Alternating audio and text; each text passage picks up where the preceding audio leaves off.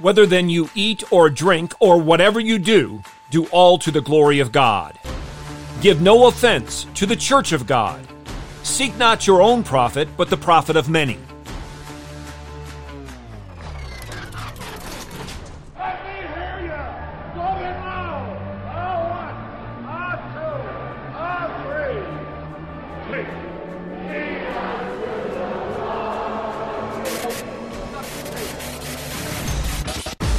Welcome to In the Bullpen Up and Ready, a ministry of developing contenders. The call has come. You need to get up and ready now. And look who's coming up. High fly ball into right field. She is gone. In Romans 14, 1 through chapter 15, verse 13, Paul calls for unity among the strong and weak in the church. And he opens chapter 14 teaching about adiaphora, things indifferent, things neither commanded nor forbidden by God. And he teaches how we are to engage in or refrain from such things with thankfulness, and to do so to the glory of Father, Son, and Holy Spirit. He warns those stronger in the faith not to hold in contempt the weak, and for those weaker in the faith not to judge the strong. Beginning in verse 13 of chapter 14, he gives an exhortation to the strong. Hear now God's word in Romans 14, verses 13 through 23. Therefore, let us not judge one another any more, but rather determine this not to put an obstacle or a stumbling block in a brother's way. I know and am convinced in the Lord Jesus that nothing is unclean in itself, but to him who thinks anything to be unclean, to him it is unclean. For if because of food your brother is hurt, you are no longer walking according to love. Do not destroy with your food him for whom Christ died. Therefore, do not let what is for you a good thing be spoken of as evil.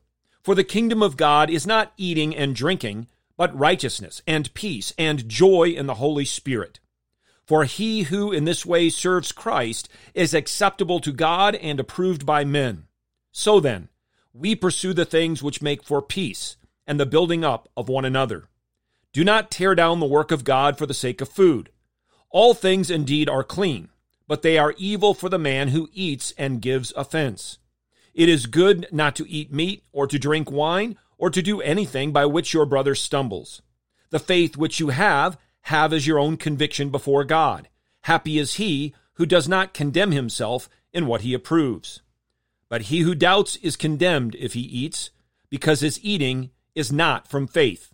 And whatever is not from faith is sin. The thrust of Paul's exhortation in this text to those stronger in the faith is found in verse 19. He calls them to pursue that which results in peace and the building up of the entire body of Christ, and to do so with intensity and perseverance. The means or the way this is to be done is by walking in love. And in this context, that means stop judging one another, but use good judgment. Don't cause those weaker in the face to, to stumble and fall. Serve the kingdom of Christ and Christ the King. Do all things in faith, for whatever is not from faith is sin.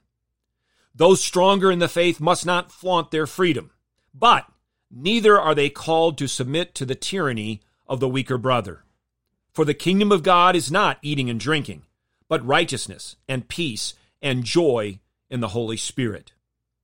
As Christians, we must be pursuing agreement in things essential, what God commands and forbids.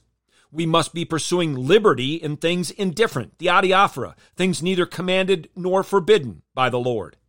And we must be pursuing love in all things. We must always pursue the peace, edification, and unity of the church as we walk in obedience to the Word of God through faith in the Lord Jesus Christ. Get your eyes up, fixed on Jesus, the author and perfecter of faith, and be ready to deny yourself, take up your cross, and follow him.